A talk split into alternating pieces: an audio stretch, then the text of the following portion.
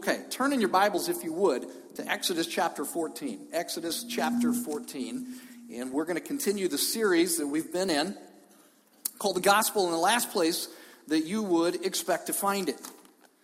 Um, saw a story in the news this past week about a guy who was going out to work in his flower beds and he found a nine inch python hiding there in his flower beds. I can imagine that would have been the last place that he would have expected to find a python.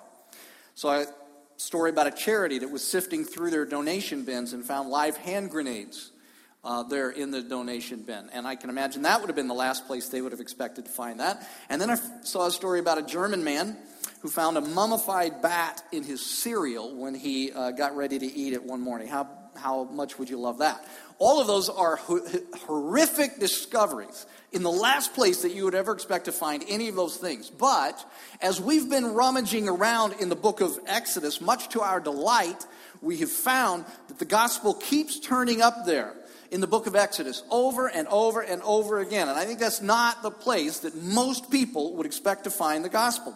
The fact that the gospel keeps showing up in the book of Exodus destroys the misconception that a lot of people have that that the God of the Old Testament is fundamentally different than the God of the New Testament. That's not true. In fact, finding the gospel in the book of Exodus demonstrates the amazing consistency of the Bible, Old Testament all the way to the New. It demonstrates the, the supremacy of Jesus Christ, and it demonstrates the beauty of the gospel. And we're going to see that again uh, this morning. Just a little context for you here.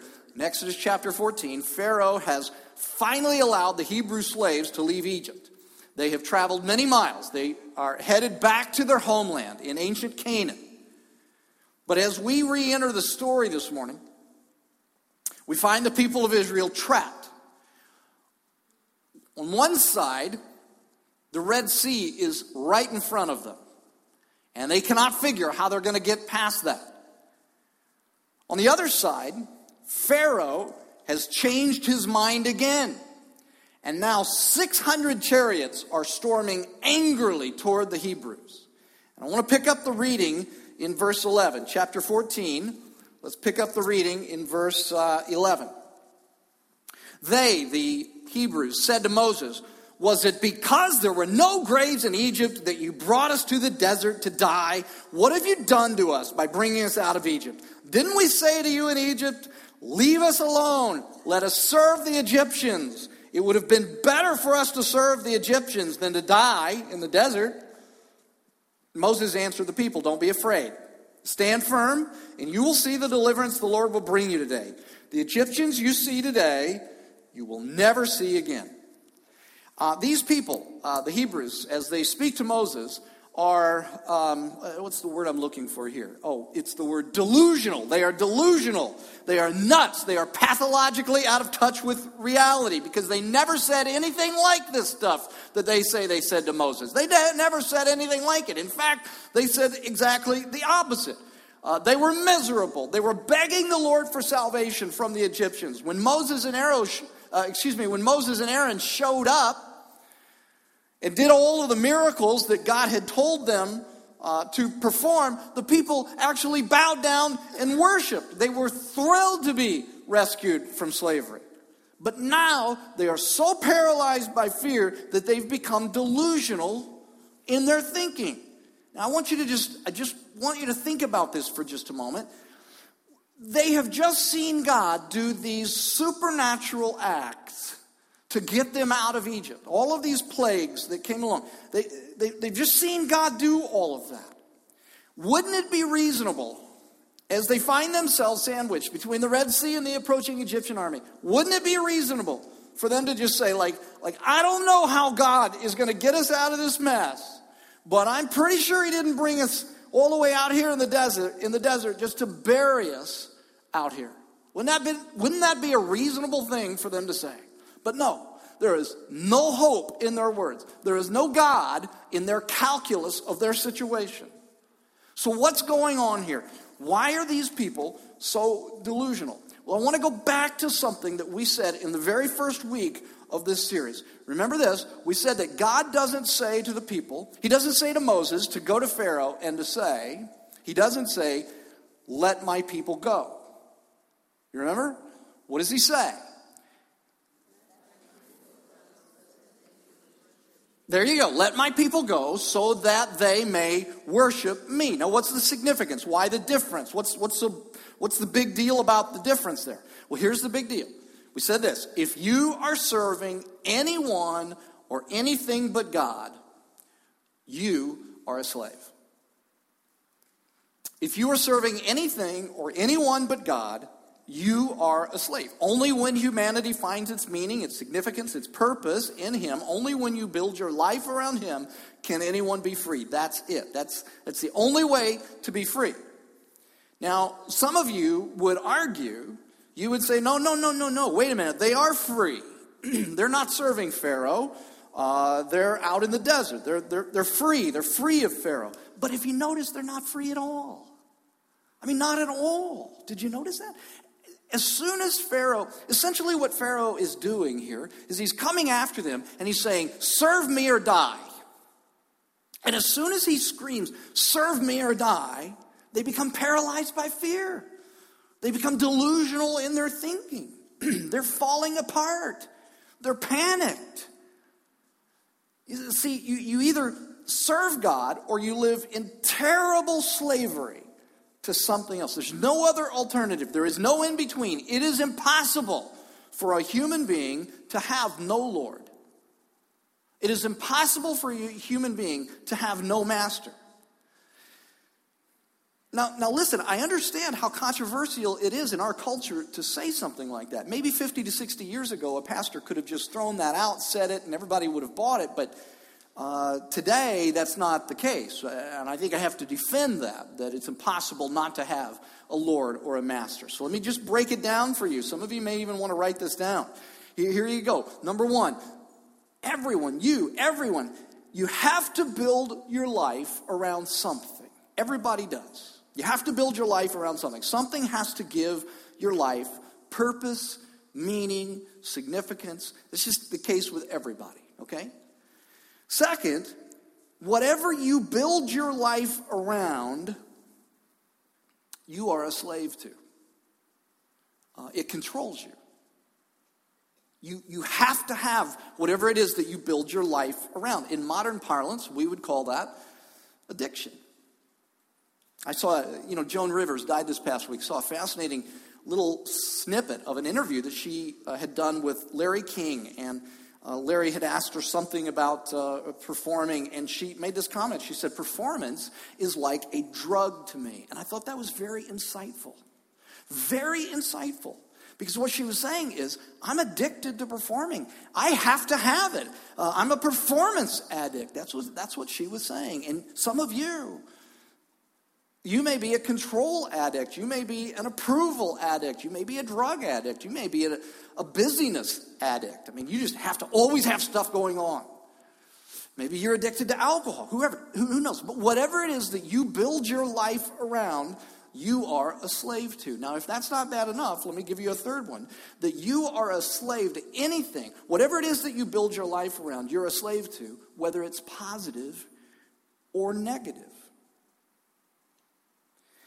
Never forget the time, it was in my 30s. I met a woman I never thought that this could be the case. I met a woman who was an exercise addict. Now, most people would say, well, exercise is a very positive thing.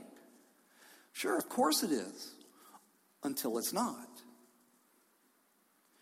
Until you can't stop, even when injuries begin to occur, even when it threatens your life or it threatens your family. Because, like, you, you're going to do it at the expense of everybody. See, there's no such thing. Some people will say, well, you know, that's a positive addiction. That's a good thing. There is no such thing as a positive addiction because it controls you. You have to have it. And then here's the fourth if you ever lose what you build your life around, it will demand serve me or die. In other words, it'll come after you and it will pursue you and it will attack you and it will slaughter you. Ask a drug addict what it's like uh, to withdraw from a drug, either because either because you know they consciously are trying to withdraw from that drug, or because they can't get a fix. Because that's what we're talking about here. We're talking about the withdrawal process, essentially. If you don't serve me, you will die. Whatever that is that you've built your life around, if you can't have it, it'll curse you, it will attack you, you will be full of self loathing, there will be anger, depression, panic, uh, sleeplessness. Uh, ESPN the magazine did a fascinating interview with. Um, it's just a big, actually, it was a, a just a, a, huge story. I think it was like 10,000 words or so on Jerry Jones, who was the, who, who, some of you know is the owner and the GM of the Dallas Cowboys. And I was fascinated because I'm a Cowboy fan, a thing that has become increasingly futile over the years. But among other things, uh, among the other things that Jerry Jones has built his life around, he longs to be known as a football guy. I mean, like, that's become the most important thing in this man's life. And it's really weird because his team was just valued at $3.2 billion. He has more money than he knows what to do with. He's 71 years old. He's known as a genius marketer, a, genius visionary in business. But he's a terrible general manager. The team has gone eight and eight for the three state uh, for the last three seasons. Uh, this season, if we go eight and eight, it will be an enormous success. Frankly, the team has only had one playoff victory since 1996. And he said in this interview, he said this. He said, "You wouldn't believe the size of the check that I would be willing to write to win a Super Bowl." And you see what he's saying? He's saying he's built his life around being a, known as a great football guy. And because he can't have it, it torments him. It just eats him up, not being known as a football guy. See, that's his, that's his Lord, that's his master.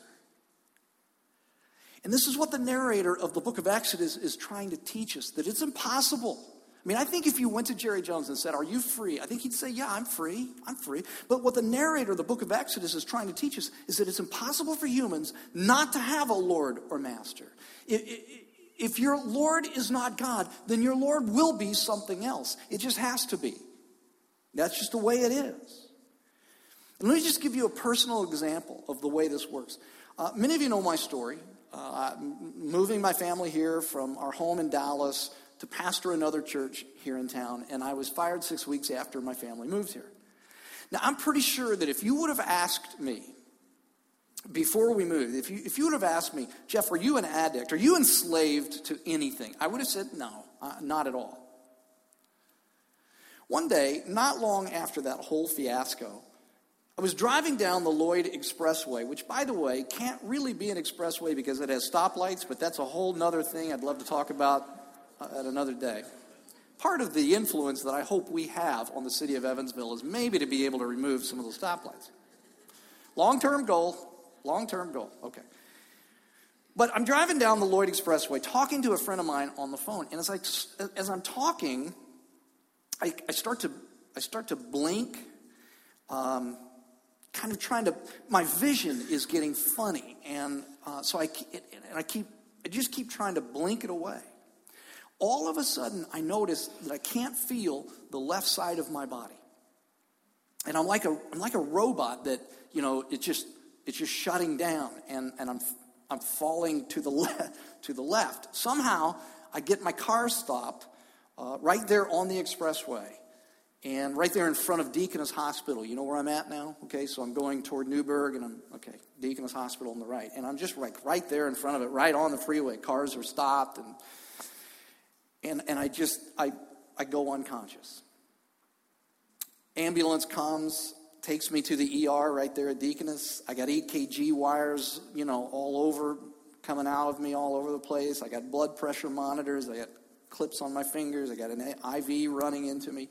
The doctors run tests. The results come back. Uh, the doctors tell me, they say, Jeff, you know, all the tests are fine. Uh, everything's fine. Uh, no sign of a heart attack, no sign of a stroke. Uh, they say, you're fine.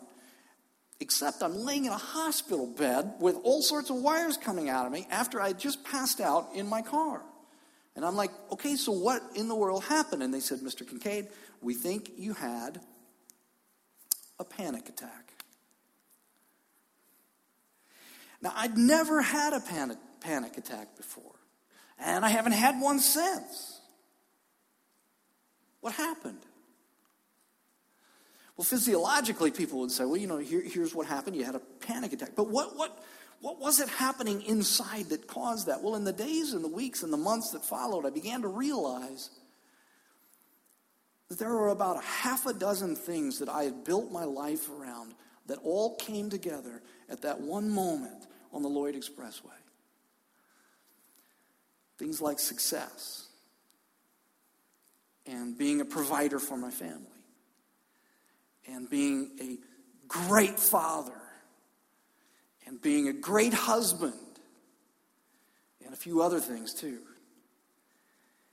And when at that very moment I felt like I had failed at all of those things, every one of those masters in my life, every one of those idols that I had, every one of those things that I built my life around, they all came after me and they created such anxiety that it literally shut my body down.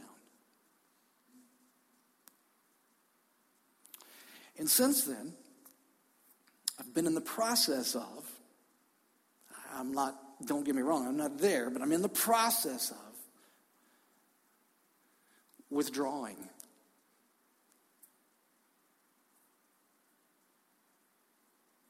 Repenting.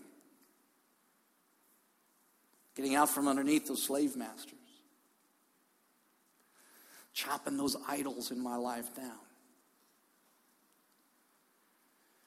And see, you might you might consider yourself this morning, you might be sitting here, you might consider yourself an atheist, you might consider yourself an agnostic, you might not know exactly what you believe or even if you want to believe anything. On the other hand, you might have been a believer in Christ for decades. Like you've been in church like all of your life, maybe, and, and, and at some point early on, you became a, a believer in Jesus Christ. And you might be thinking, both of you might be thinking, well, I'm not enslaved to anything, just like I felt. But when the bottom falls out of your life, or when you can't have that thing that you built your you have built your life around for whatever reason that you can't have it, it will come hard. It will come hard after you. And this is the universal human condition. You can't escape it. I mean, like, you aren't different than anybody else. You're not special. You're a slave to something, likely a whole bunch of somethings, like I was, like Jerry Jones.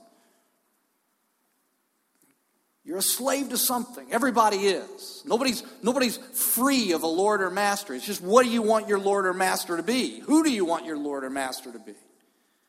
It's the case with everybody. And it's clear from this place in the text that the Israelites are still slaves.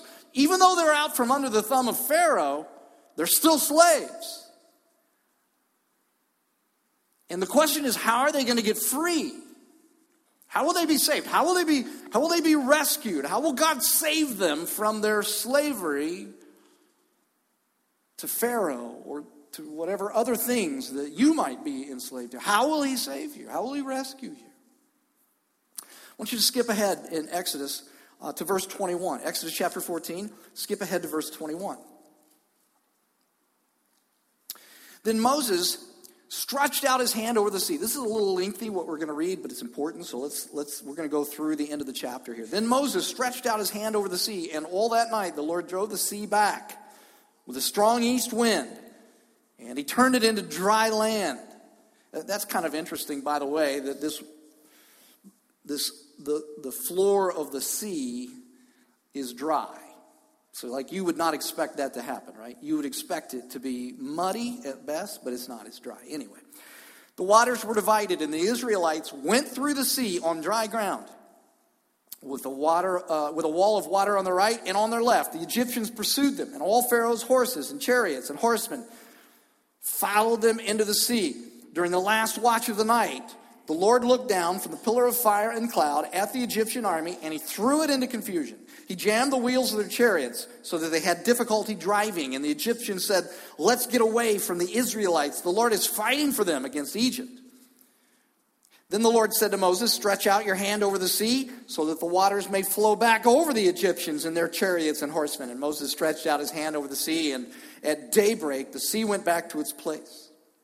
The Egyptians were fleeing toward it, and the Lord swept them into the sea. The water flowed back and covered the chariots and horsemen, the entire army of Pharaoh that had followed the Israelites into the sea. Not one of them survived, but the Israelites went through the sea on dry ground with a wall of water on their right and on their left.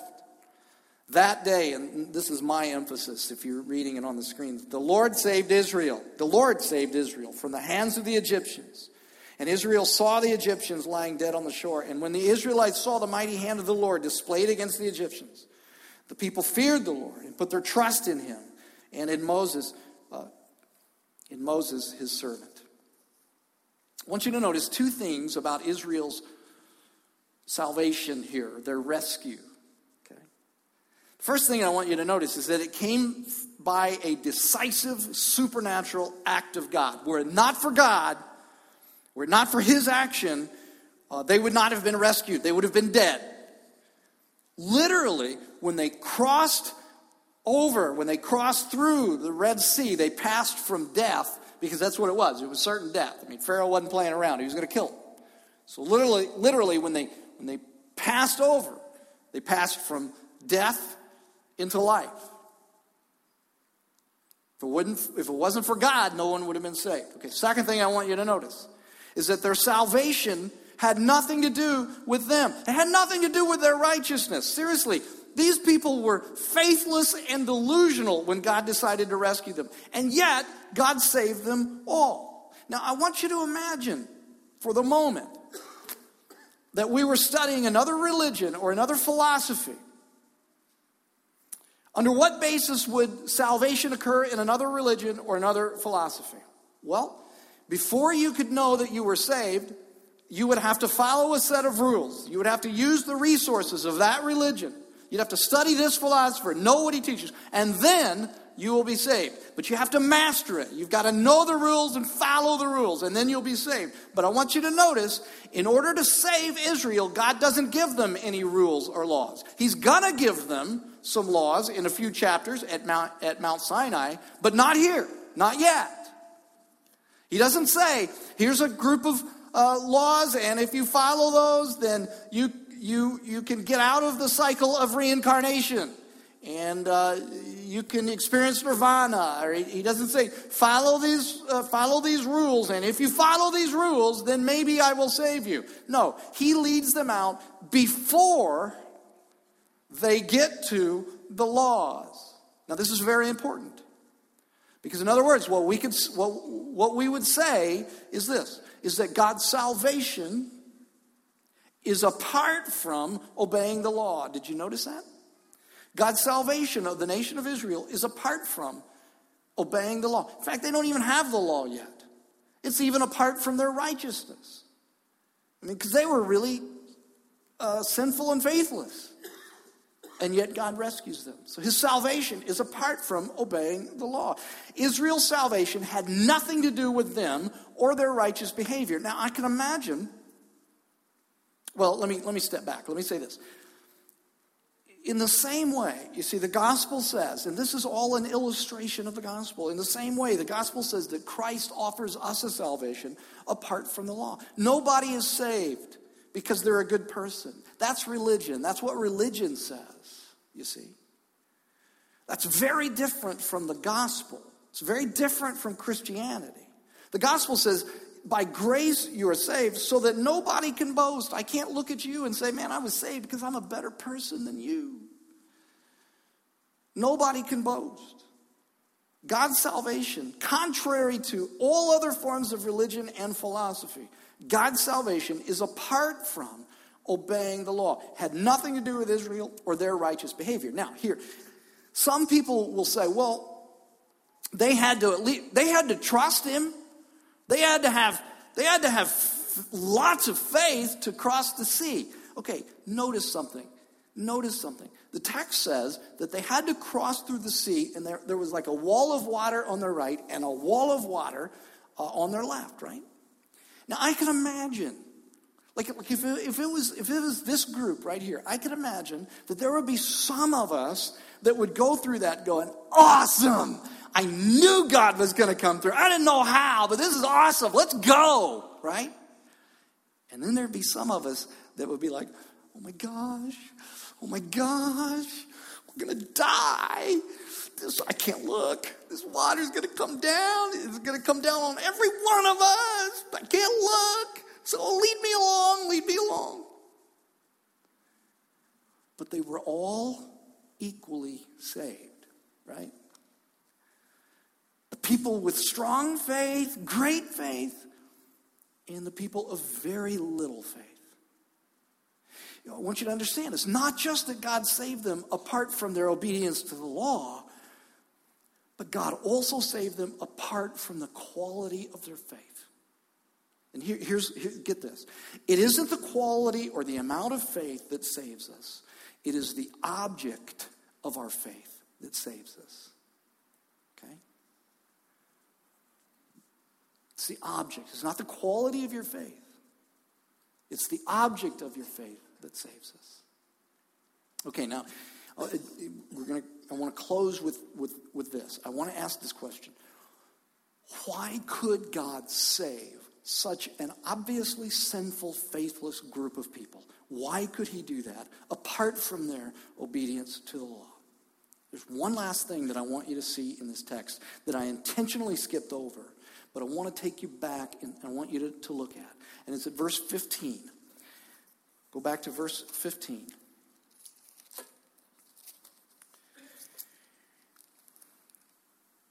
Then the Lord said to Moses, okay, this is after the people are whining and complaining and griping. Then the Lord said to Moses, Why are you crying out to me? Tell the Israelites to move on. Now, is that odd? Do you think that's odd? I think that's very odd. Why does Moses get the rebuke for the rest of the people? Like Moses wasn't whining and complaining. In fact, we read it. Moses was like, you know, look, the Lord's going to come. He's going to deliver us. He's going, he's to do it. Be, be courageous. Stand firm. Don't fear. I mean, that was Moses. He's like, he's to, he's coming through. Why does Moses get in trouble for the rest of the people? Why, when he's acting faithfully and with great courage, does the Lord put the faithlessness of the people on him? And you know, if you, if you were to read on, you would see this happens again uh, in the book of Exodus a little later. People of Israel commit this atrocious act of faithful, faithlessness and sin. And Moses says to them, uh, he says, Perhaps I can make atonement for your sins. And then he goes back to God and he says, he says, Please forgive them. What's happening? Why is this? Why is Moses getting the rebuke of their faithlessness on him? Well, it's because Moses is acting as a mediator for the people of Israel. God is putting the sin of the people on the one who is faithful. Does that ring any bells for any of you? Yeah. Moses is pointing. Moses is like a directional sign to a greater Moses, a mediator for the people who acted faithfully and who knew no sin. And yet the faithlessness and the sin of the people were put on him. What was this greater Moses' name? What was the greater Moses' name? Yeah, say that like you mean it. What was the greater Moses' name? What was the whole Bible pointing to? Who's the whole Bible pointing to? What's his name? Say it again like you really mean it. Say it like he's the hope of the world. Say it like he's the only one who's ever been raised from the dead. Say it like he died on the cross for your sins. Jesus. That's right, Jesus. He was the greater Moses, the mediator between man and God, whose death on the cross, not your obedience, not your goodness, changes your eternal destiny. Jesus once said this, John chapter 5, verse 24. Go ahead and put that up. He said, Very truly, I tell you, whoever hears my word and believes him who sent me has eternal life and will not be judged, but has, and that's an interesting little phrase, crossed over. Maybe a reference back here to this.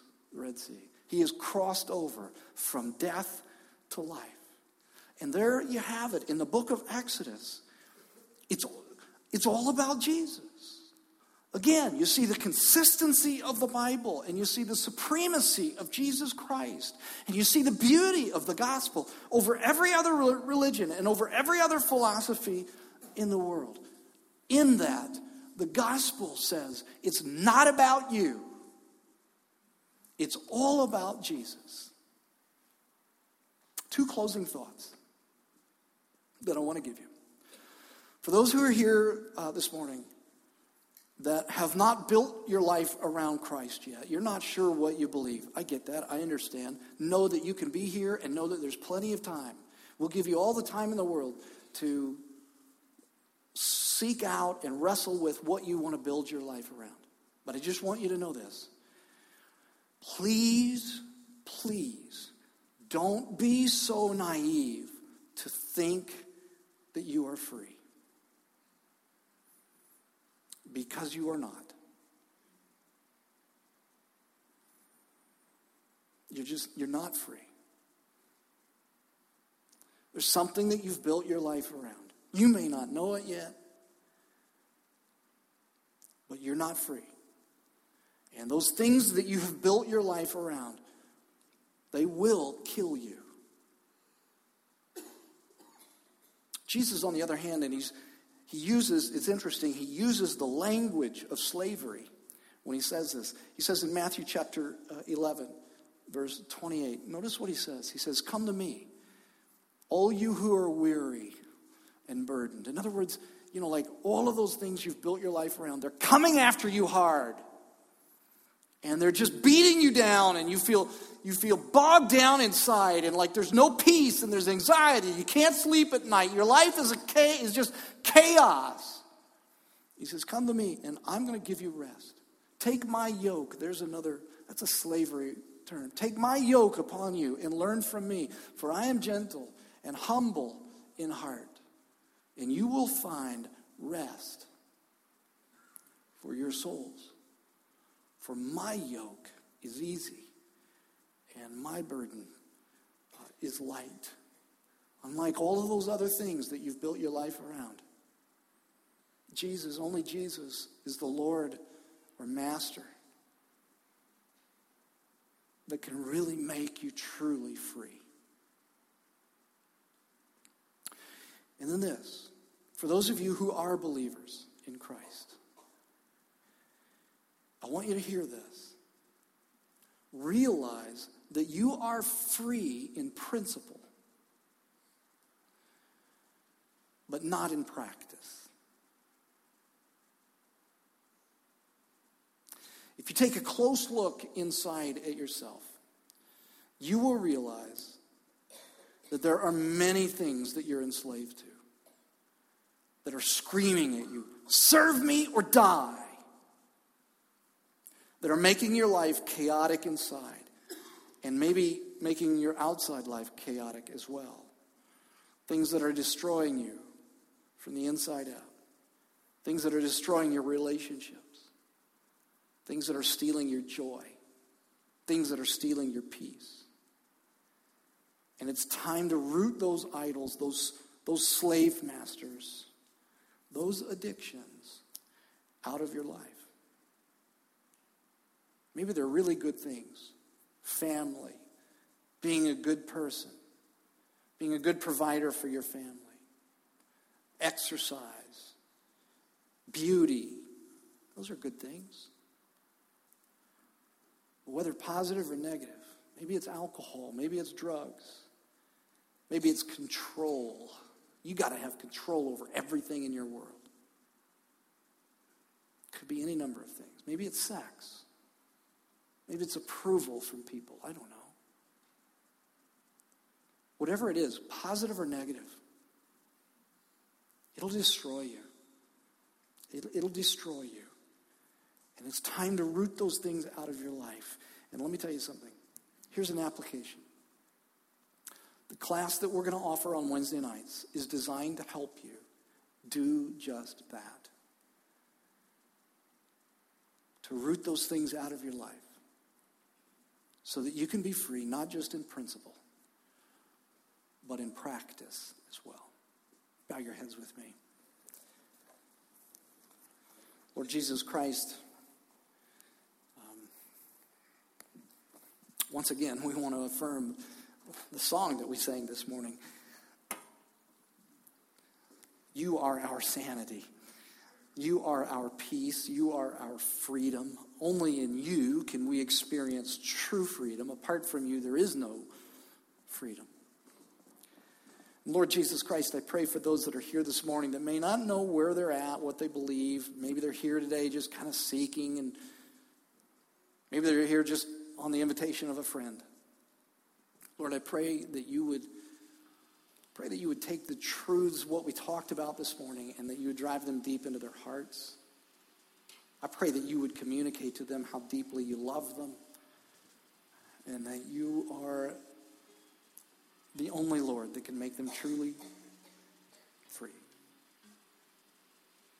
Lord, for those who are here this morning that have been believers for many, many years, but have never taken a look inside and never, never begun to get a sense of what some of the things are that they've built their life around, that are driving them, that make them behave in ways that they, they, they don't even understand, and maybe that destroy friendships, relationships around them. Lord, I pray that pray that you would drive these truths deeply into them as well. And they would begin the process of rooting those things out, of repenting, chopping those idols down, so that they can build their lives completely and totally around you and nothing else and no one else. Lord Jesus Christ, again, you are supreme. You are the one who is, you, you're the one who the whole Bible is focused on We see your beauty in the gospel. And so we exalt you and you alone. It's in your name we.